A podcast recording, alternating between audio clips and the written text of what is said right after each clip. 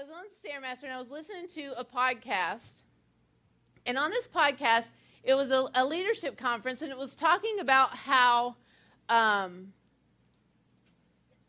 this is, you have to listen to the whole thing before you stop listening to me, because in the middle of it, it's going to go, oh, but there's another side, so just hold on. I was listening to it, and he said, you know, when the way I can tell if the vision of what I'm doing is getting across or if it's failing is by listening to the leaders and to the people's prayer requests. And he said, you know, if you listen and all the prayer requests are, you know, bless my kids, pray for my uncle, which are all awesome prayer requests, because it says, bring your requests to the throne room of God, make your requests made known, and you know, and he will give you the petitions of your heart, all that good, awesome stuff. Right. But then the second part was, if they're not praying for the lost, then part of the vision is not coming through. Because that's what we're here for, is the lost. And you can tell what people are meditating, and you can tell what people are thinking about by their prayer requests. Bless me, bless my house, bless my kids, take care of them, make it safe, you know, all that kind of stuff. And where your heart is, what you're dwelling on, what you're thinking about, what you're concerned about, those are in the forefront of your prayer requests. And as I was sitting there, and I was on the I was on Stairmaster, I began to, like, tear up a little bit. I thought, God, I don't know that I pray for the lost, but I don't pray for the people that are in my sphere of influence that might be lost. I don't look for, you know, lost people where I am. I work at school, and I've witnessed to all the people that are around me. I hardly leave my room. And then I go to the gym, and you just go there and work out, and then you come home, and my kids are saved, my husband's saved, my family's basically saved, like my family. John's family's all saved. My family's working on it. There's some of them that still aren't paying attention to their Christian upbringing yet, but they will. And, amen. But I hadn't really been seeking God about the lost around me. And it kind of like brought, like, whoa, where have I been?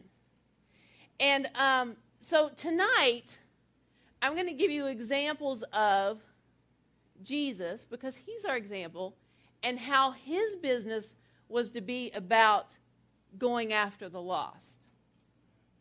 And as the commission that we have, our business is to be about going after the lost. And that God will begin to open our eyes and show us places where we can be a witness where we are.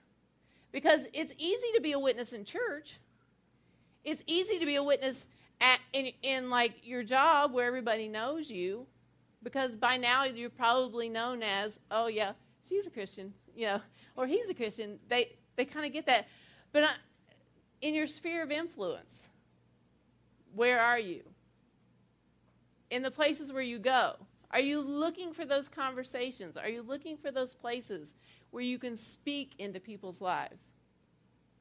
And so that's where God's going to take us tonight. So hold on, it's not a bitey word, it's an encouraging word, because this is what we're here for. And so we're going to get some tools tonight to learn how to do that. And as I was preparing for this, I was going through a survey from a training session at a Billy Graham crusade in Detroit, and one of the questions they asked was, what is your greatest hindrance of witnessing? And this is what they said. 9% said they were too busy to remember. I'm too busy. We get that. 21% said they felt a lack of real information to share. 0%. None of them said that they didn't really care. Not one. So, I mean, we know this. As believers, we know this. We know that this is what we're about. This is what we're supposed to be doing. None of them said, oh, I don't care. They can go to hell. I don't care. You know, nobody said that. 12% said their own lives were not speaking as they should. Get that? 51%, the majority of the people said that the fear of how other people would react was the main reason why they didn't share their faith. 51%. And, you know, we've all been in those places where we could have been part of that 51%, where we could have said something and then we kind of, yeah, I don't know, and kind of held it back. So we're going to look at what Jesus did and how he lived his life and hopefully get us to a place where we can begin to see how we can be examples wherever we go. So in the first, and I thought that was funny, the first scripture that God gave me was John 3:16, and if you look on Facebook today, they're all like, oh, John 3:16, for God so loved the world, because it's 3:16. Oh, yeah. Yeah. There's the connection. Yay, light bulbs. Woo. Oh, for God so loved the world. I mean, Jesus loved the lost. And from the beginning, since Adam fell, the plan was to make it so that he can have that relationship again with us. And he so loved the world. He so loved that relationship with us. He so loved us. He so loved the lost that he was willing to sacrifice his son for it. He sent his most precious gift and said, this is what I'm going to give in exchange for you. And we hold that light on the inside of us because we're all, for the most part, looking around, believers. We hold that light. We hold that love. We received that precious, awesome gift. We have it. And we're carriers of that light everywhere that we go.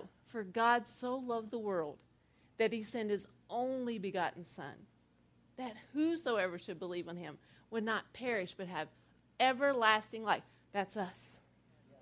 Amen. Thank you, Jesus, for that gift. Now, we do have that, but that's not, it's for everybody. And in the parables that he gave me that gave examples of this were in Luke 15. There's like three of them there. And if you turn with me in Luke 15, if you have your Bible tonight, and you do because we held it up and said it's true. So in Luke 15, 4-7, it talks about the 100 sheep. It said, how many of you had 100 sheep and one of them ran away? Would just be like, oh, well. You would leave the 99 and you would go look for the one. And you would bring it back and you'd be like, whoa, found my sheep. Yay! You know, and that's the way God is. I mean, we're all saved. We're all good to go. But there's another one out there. There's another one out there. There's another one out there. And he's like, go get them. Go find them for me. You have that gift. Get them. Or in 8-10, it's the parable of the lost coin. You know, it talks about she lost one of her gold coins.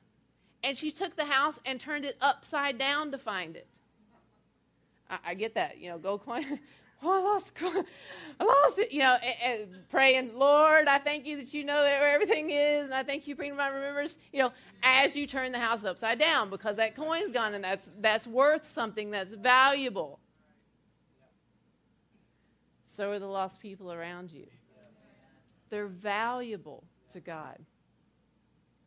They're good. The parable of, and the next one is the parable of the prodigal son.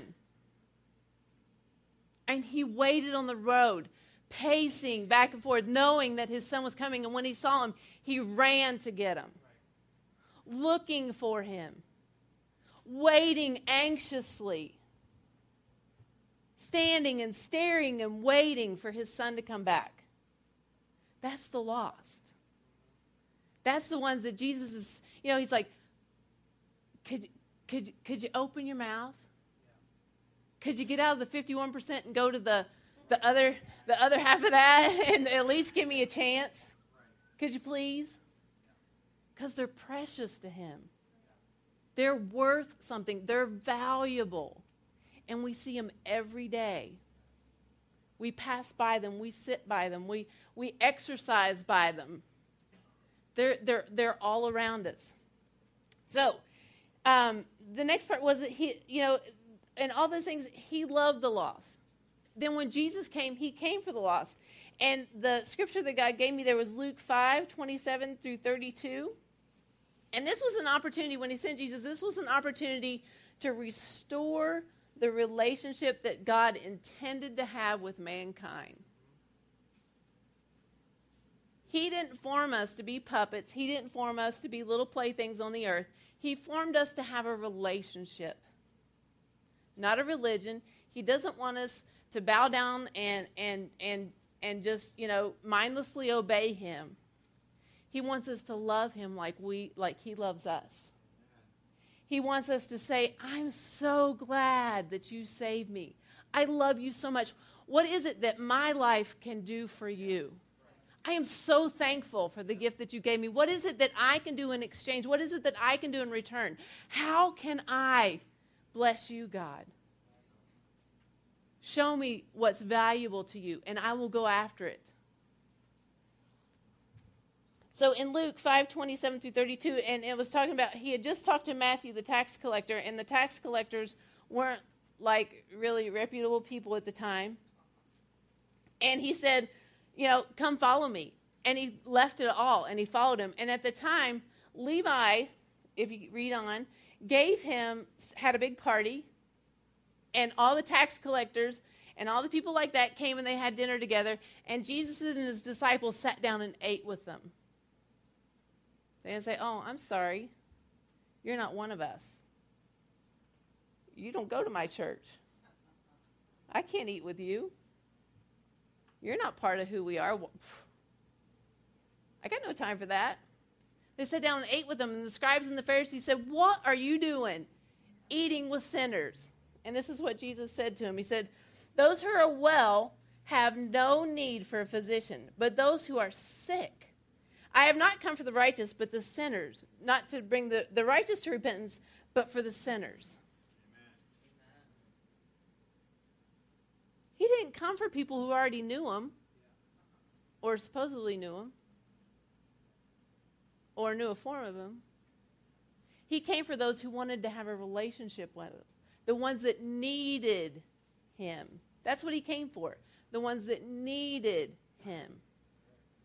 He was never too busy. He was never too tired. He was never too emotionally drained to give. You see that in the scripture in John, is it John 4? Oh, no, Mark 6, 30 through 44. And this was right after John the Baptist was beheaded. And if you remember, John the Baptist baptized him. He was, I believe, his cousin. And he was beheaded. Because of jealousy, or because he said, oh, you shouldn't be doing this because that's wrong. And they were like, oh, I'll show you. I cut your head off, And that's the Elizabeth version. But he said, he got his head cut off for speaking truth. Yeah, that's right. And the disciples, they came and told Jesus this. And he told his disciples, he said, let's just get out of here. We're going to take a few days, go chill, get ourselves back together. Because, when you lose somebody that's close to you for a tragic reason, that's hard. That's hard on your emotions. That's hard on your spirit. That's hard on your morale. And they were just people. And he said, let's go collect ourselves. And when he did, as he was going away, the people were so compelled that they followed after him. They ran after him on the shore. This same light, this same love, this same thing that we have, it was so real in him that they chased after him on the shore. And he was so moved with compassion. He said, I'm tired, I'm emotional, I want to sit down and take a break with my friends, but they need me. And so at that day, he took an opportunity to preach to them all day long. He fed them spiritually, and then he fed them physically. That's the feeding of the 5,000. And this was right after, I mean, getting away from your cousin's been beheaded. The man who ushered you in, the man who baptized you, has been beheaded for speaking truth. And that would be an emotionally draining time, but he was never too emotional. He was never too spent to give out. The next one was he was teaching. He was teaching in the synagogue, and somebody said, "Oh, please take my." They tried to put the kids on his lap, and the disciples were like, "What are you doing? Don't you know he's teaching?" Yeah. And they rebuked and they said, "Get those kids out of here." And Jesus was like, "Oh no, it's okay. I'm teaching, but it's okay. I have time for this. I have space in my life for this. This is why I'm here. To make there's nobody that's insignificant." In my kingdom, there's nobody that's insignificant that's here.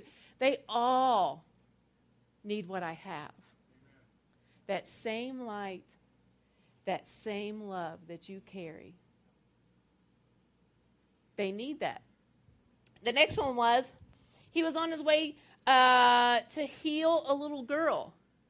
And the lady with the issue of blood stopped him in the middle of the crowd and said, "I need what you have." And Jesus stopped what he was doing on the way to something very, very important.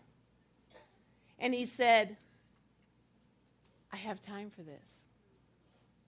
I can stop my schedule, and we can take care of this. You're healed because you're important, because you've drawn on what I have, what I have. You've taken it, and you got what you needed. You're important. You were lost, but now you know who I am. This is a good time. I've got time in my life for this." The last one was blind Bartimaeus. And I love this story because he's sitting on the side of the road and he's going, "Jesus, Son of David, Messiah, I need you. Jesus!" And they're like, "Shut up. For real?" And his disciples were like, "Don't you know what he's doing? They're crying Hosanna. They're ushering him into his place. He's got no time for this now. Don't you know what's happening? We're ushering in Emmanuel. Duh. Shut it." And he's like, "Jesus!"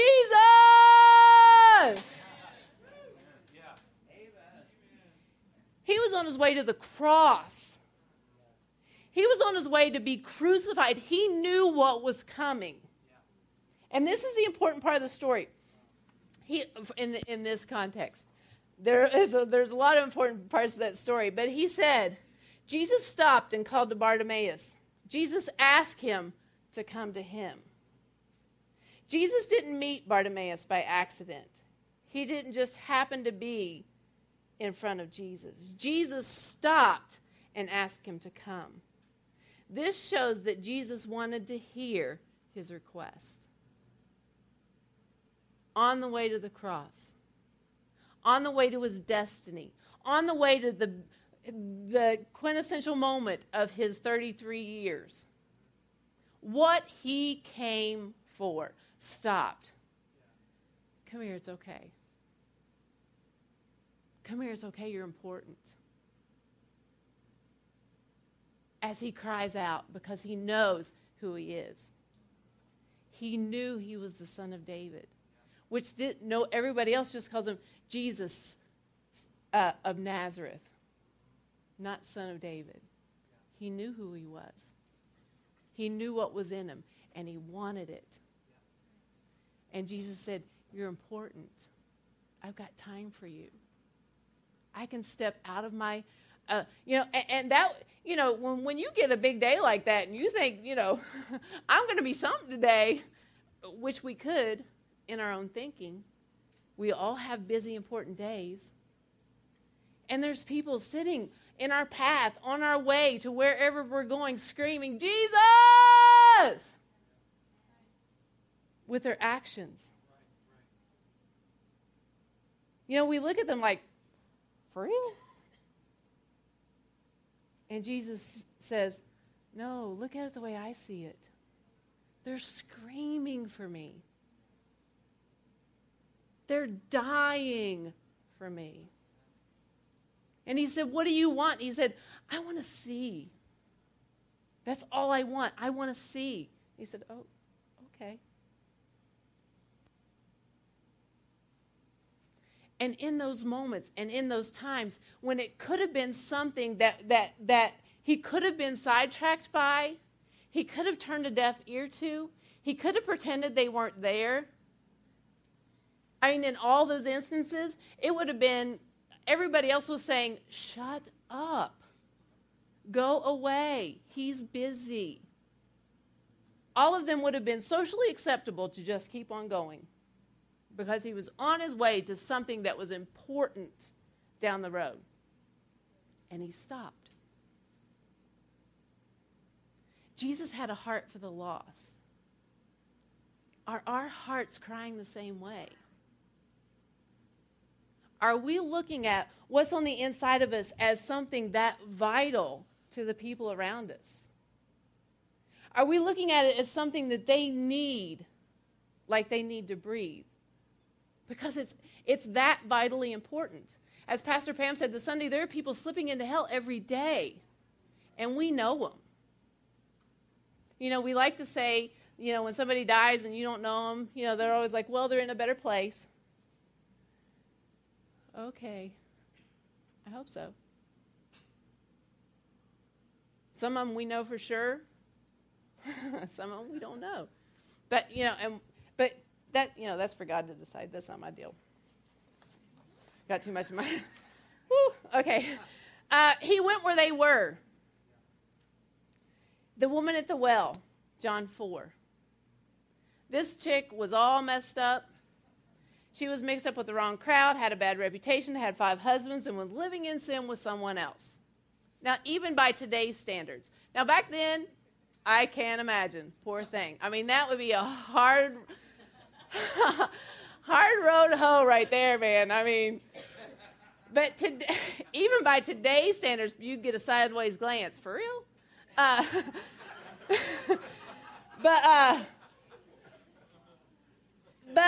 Because she was a Samaritan.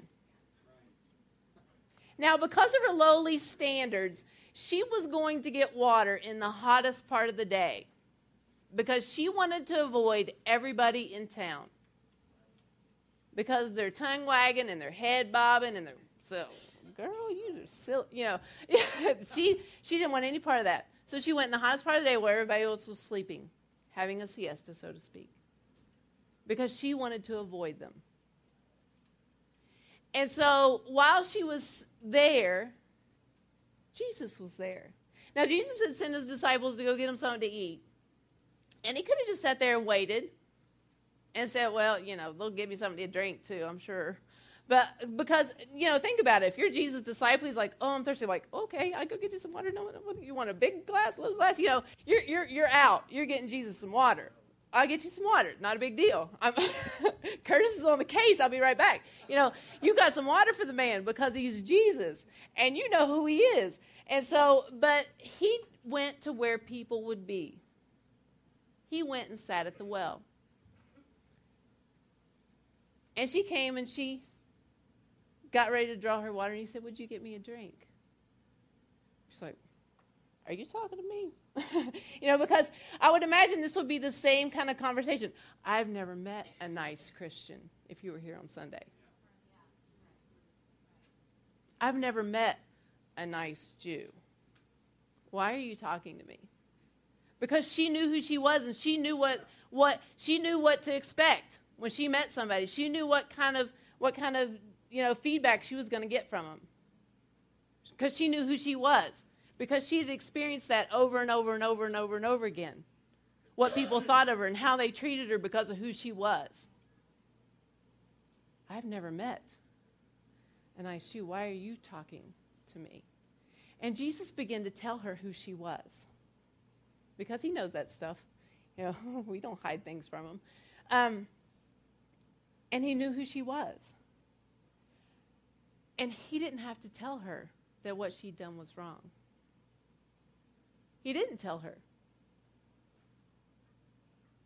He said, I love you. You're important. And if you'll take what I have, this living water that I am, then your soul will never thirst again. And she was like, huh, that's a new thought. And she went away and told everybody, I met Jesus, and he changed me. And she went out and she let everybody know what it was about, because Jesus had taken a moment and gone to where people were and opened his mouth. He wasn't in the 51%. Because when he started to talk to her, and love her, she didn't react weird. Because he didn't come to judge her. He didn't come to condemn her. He came to love her. And that's our job too. He didn't judge him. He loved him.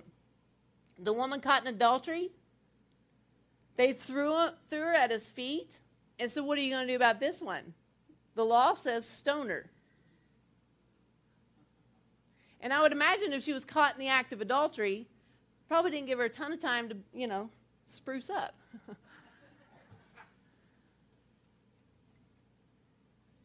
And he just looked at her. And he looked at them. And he said, you without sin, throw away. Have at it. And the only one left worthy of rock throwing said, I don't condemn you either. Go and be free. Sin no more. Yeah. She left changed. Yeah. Because nobody had ever done that for her. Nobody had ever looked at her and said, you're worth it. Right. You're valuable. I see something on the inside of you that they don't. I see you differently. I see you through eyes of love and eyes of compassion.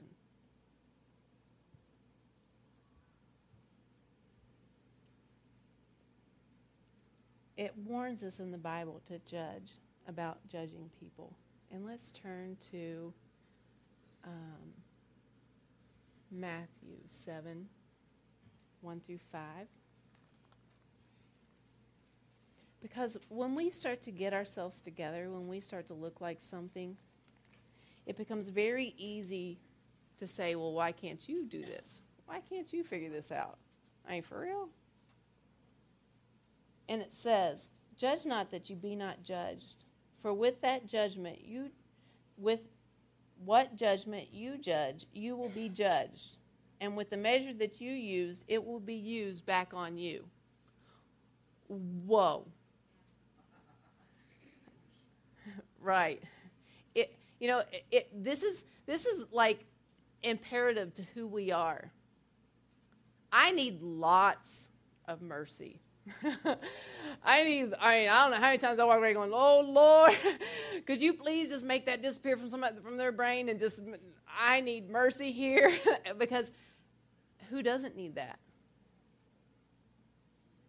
And when we look at other people and we begin to judge them, because of the situation they're in, because of the circumstances they find themselves, because of things they've done, when we allow that to slant how we treat them, we begin to judge them.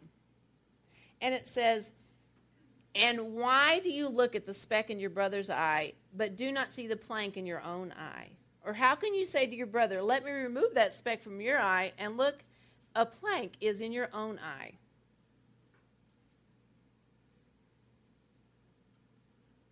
Or then in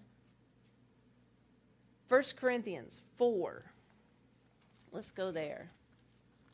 In 1 Corinthians 4,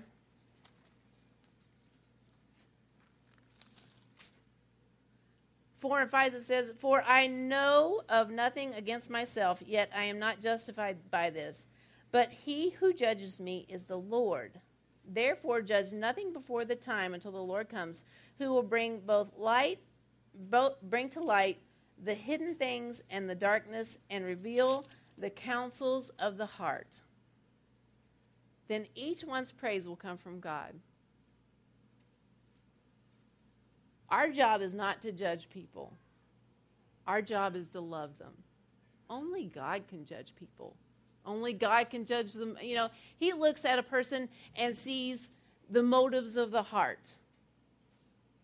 We looked at them and see the fruit. And if we look at the motives of the heart, if we begin to ask God, you know, how do I love them? What does that look like?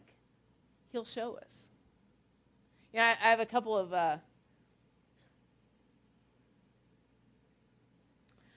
of siblings who aren't paying attention to their Christian upbringing yet, and you know, that just makes you mad.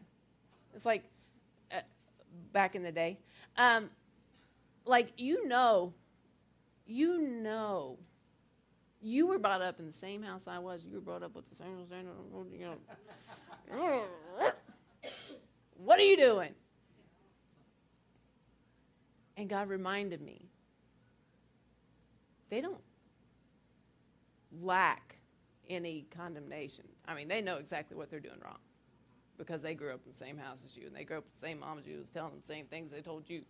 So they know exactly who they are. Yeah. And well-meaning, God-fearing people, I don't know how many times they've told them, well, you're just going to hell.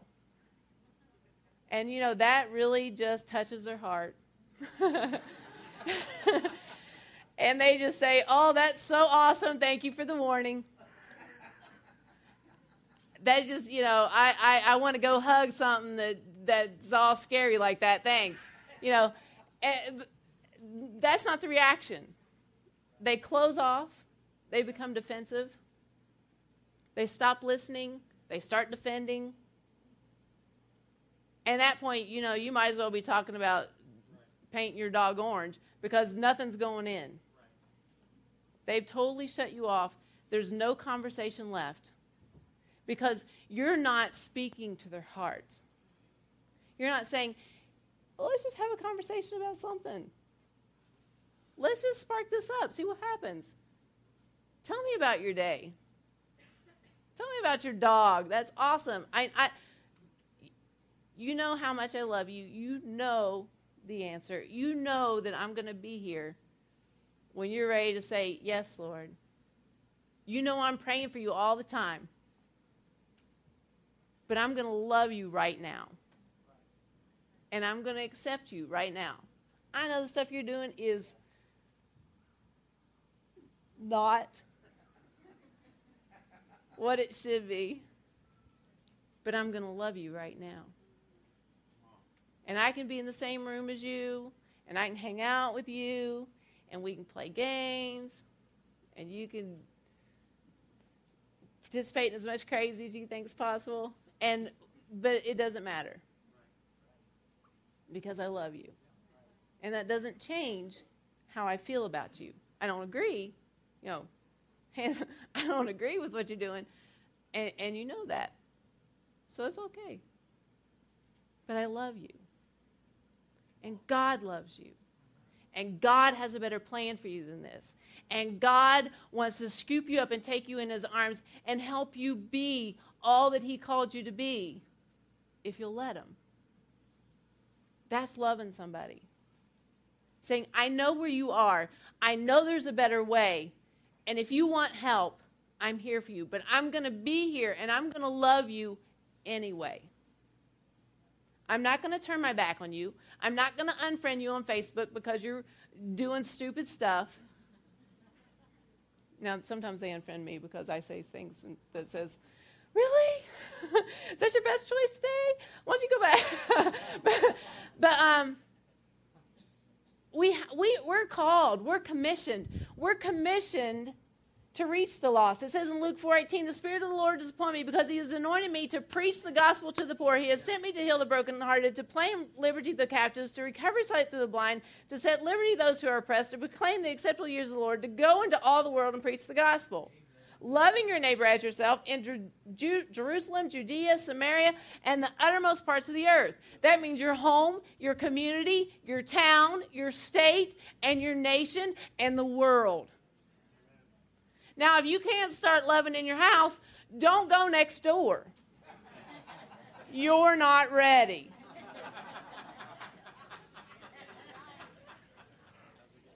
You've got to be able to love the people in your home and love them the way God would. Now, don't be, because you're like, whoa, yeah, I'll go next door because this house is crazy. There's nothing here going right. Next door seems awesome. Thank you, God, for calling me there. I'll go to Africa. I know. But that's what, we're called to that. We get to practice in our homes. And then when we get it in our homes, we get to practice it in our neighborhood. And then it's just a drill. It's all good. They did it this morning. It's just a drill at 7 o'clock, 7:43, 7 to 8, right? That was the time. Yep. Look, they made it. Okay.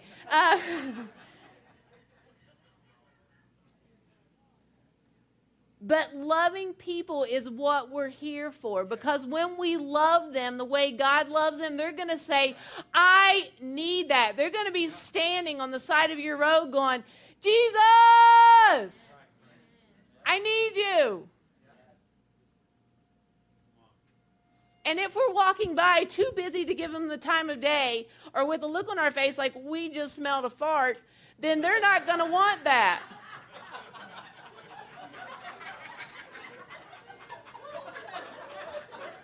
Oh, wait, this is not the youth.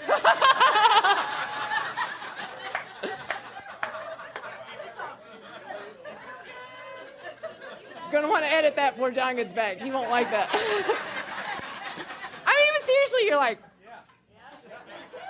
what's that smell? And that's the way you're looking at people, and they're like, never mind. But we got to love them. We got to let them know it's okay.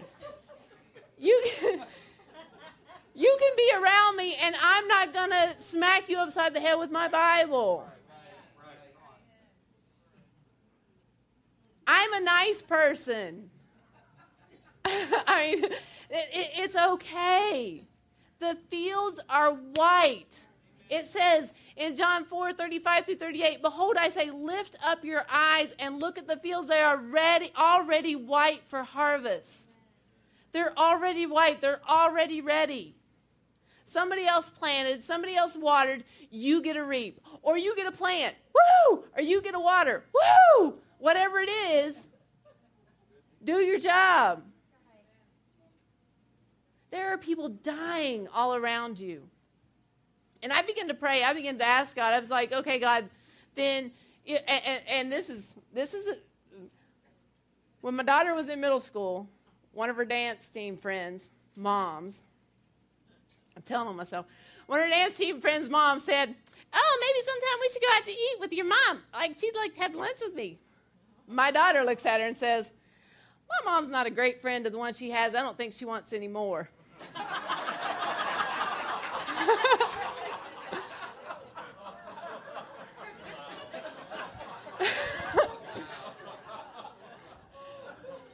Yeah, she tells the truth.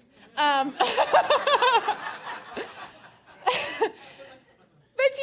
and for a long time I thought, yeah, that's true. I'm busy. I got a lot. I would go from one thing to one thing to one thing to one thing.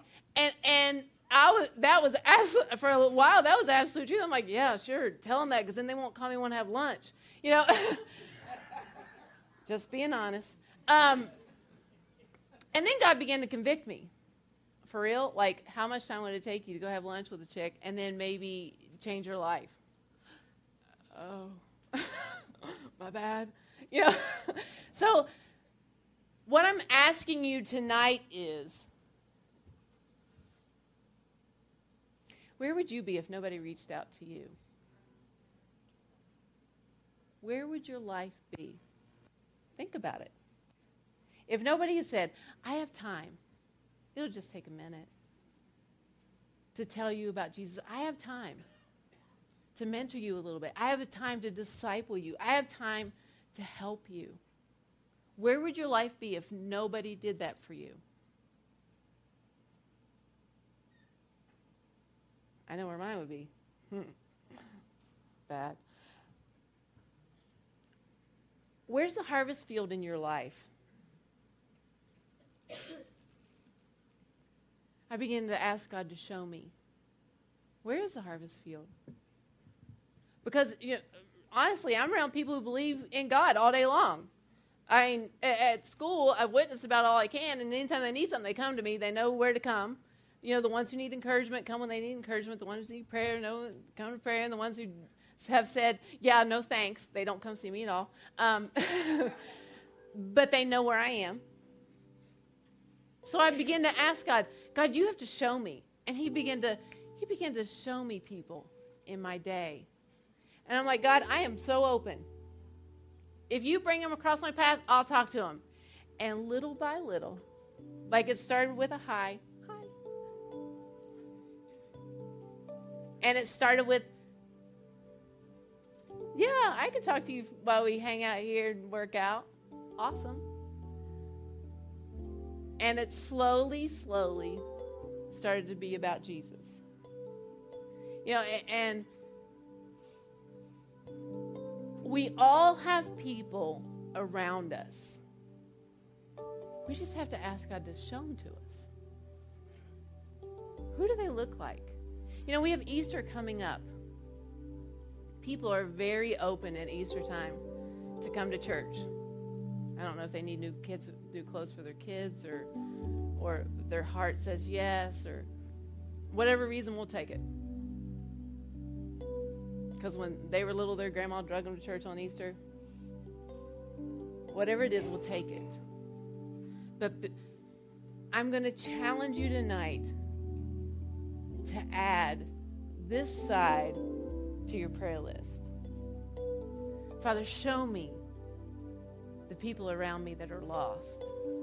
Show me the people around me that are valuable to you. Let me see them with your eyes. Father, remove all the filters of judgment. Remove all the filters of condemnation. Remove all those things, because they already feel bad enough about themselves. Don't let me heap any more on, Lord.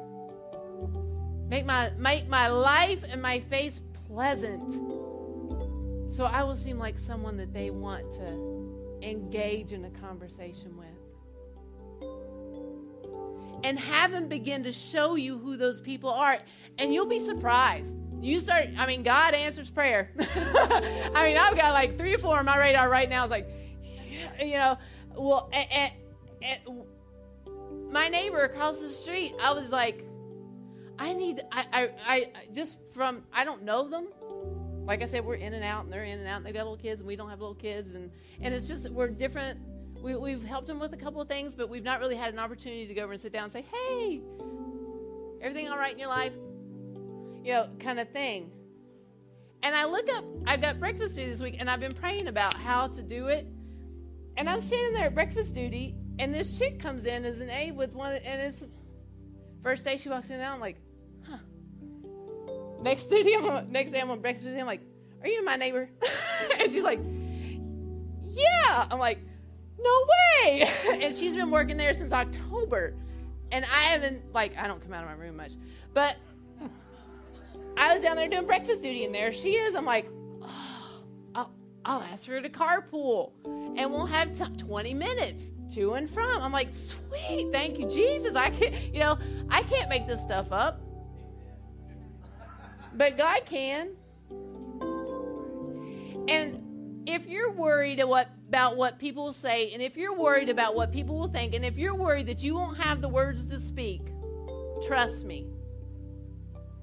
In those moments, in that time, when you start to talk, it'll just come out. Since we've started this, I've asked God, there's been a couple of instances where I had to just speak. And before, that would really make me anxious, I need to have something really important to say, because I'm representing you, God, and I don't want to mess this up. I mean, it would really kind of overwhelm me, the awesomeness of the responsibility. And I've had a couple opportunities where I've had to just get up and talk. It's like, okay. And so in those moments, when I quiet myself, God speaks in my ear.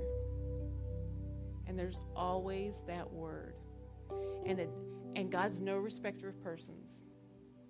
Just because I stand up here and do this doesn't mean that God thinks any more of me than he does of you.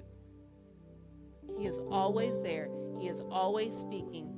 The Holy Spirit always has your back. Always has your back. And if you need to say something, you'll have the words. Don't let fear of not knowing what to say back you down. It's time to get fierce. We are fierce. Don't do. I mean, that's the tenacity you got to have. That just says, you know, I'm going to say this, and if I die in the middle of it, well, I'll be with Jesus. You know, it's all good.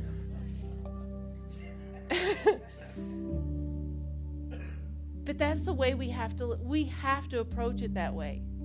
We can't let fear keep us, because these people are valuable. They are precious to our Savior, to our King, to our Lord. They're precious, and they're needed in the kingdom. The things that they have, the gifts that they have, the talents that they have, we need them. We need them. God needs them. He sent his son, his only beloved son, to die on the cross so that if anybody would believe in him, they would have eternal life. Amen? Amen. Well, tonight we're going to pray. And we're going to get after it. So get on your feet.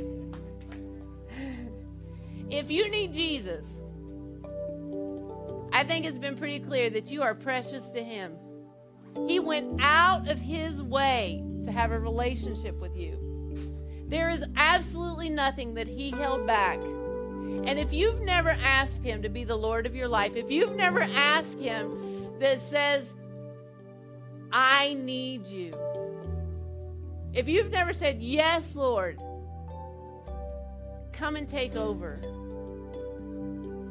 If you've never done that, tonight we want to give you an opportunity. If you close your eyes, actually, if you need Jesus, just come on up. If you need Jesus, just come on forward. We're going to pray with you. If there's anybody in the house that doesn't know Jesus tonight. We hope you've been encouraged, strengthened, and challenged in your walk with Jesus. If you need prayer for situations in your life, we encourage you to email us at prayer@victorylafayette.org or call our offices at 765-447-7777. If you desire to make Jesus the Lord of your life, or if you have drifted away from the relationship you once had, I encourage you to pray this prayer with me today. Heavenly Father, I believe that you love me. I believe Jesus died for me and rose from the dead. Today, I confess Jesus as my Lord and Savior, and I receive the forgiveness for all my sins. Holy Spirit, I thank you that you come into my life and empower me to live a victorious life.